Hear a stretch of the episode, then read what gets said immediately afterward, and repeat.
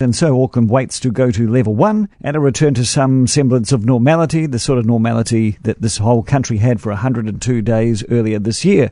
The decision we will broadcast at one o'clock this afternoon. My question is, are we ready? I heard a number of scientists and health officials on many different media channels over the weekend saying they hope that we execute level one better this time than we did last time.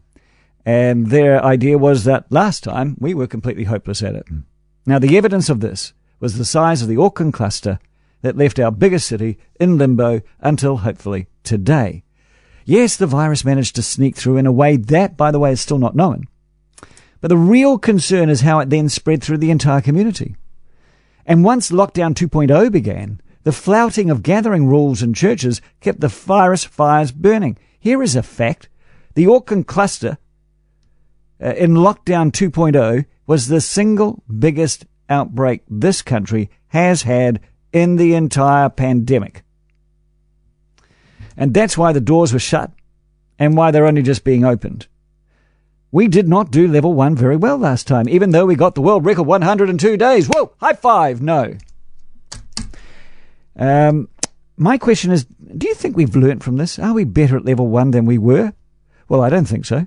My supermarket is strict, as a door person, so mask wearing and app utilization is strong there. You can't get in. Could you sign in, please, sir? How about a mask next time? She says nicely. However, this weekend I went to another supermarket in another suburb in level two and was shocked that I was virtually the only one wearing a mask. And I watched a stream of shoppers keep their phone in their pockets and not sign in with the app. Now, I'm not a mask Nazi. I'm no Jacinda lover. I haven't been, I, you know, indoctrinated with all this rubbish at all.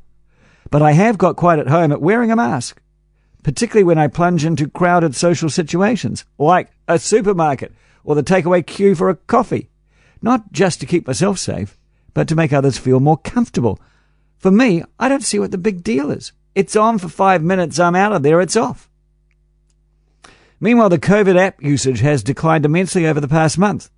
Well, lockdown, uh, when lockdown 2.0 first emerged, there was this huge rush, remember, to download the app. And we got into it. And 2.4 million people now have it. And for a while used it diligently. Usage now is a fifth of what it was a month ago. What's changed? Other than you got lazy? Thanks for nothing, New Zealand. Remember, it's not about you.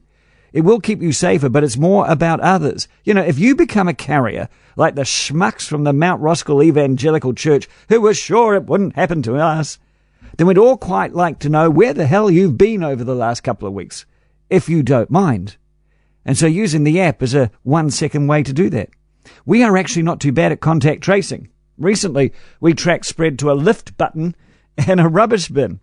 In America, they have no idea how their president got the thing. They have no idea. So why are we slack? Well, we're immune to the exhortations of the health department and the prime minister. Be kind, be safe, blah, blah, blah. Team of five million. Um, we thought it might be nice to see other political leaders join the call. Judith Collins has a mask in her bag but barely uses it. She saw no problem in sticking her fingers in a baby's mouth at the start of the campaign. She doubled down on it too. You didn't have to stick your finger in the mouth. If the baby went for the finger, you could have pulled back, couldn't you? How powerful would it be if Collins and Shaw and Davidson and Peters and Seymour and others actually just joined in the messaging and said, oh, look, just use the app? What would hurt? We seem to believe that we're immune from the second waves that are spreading through Europe and the Americas as we speak. Well, good luck. We deserve this freedom that's coming today, but there is a price. And I say, use a mask, use the app, please.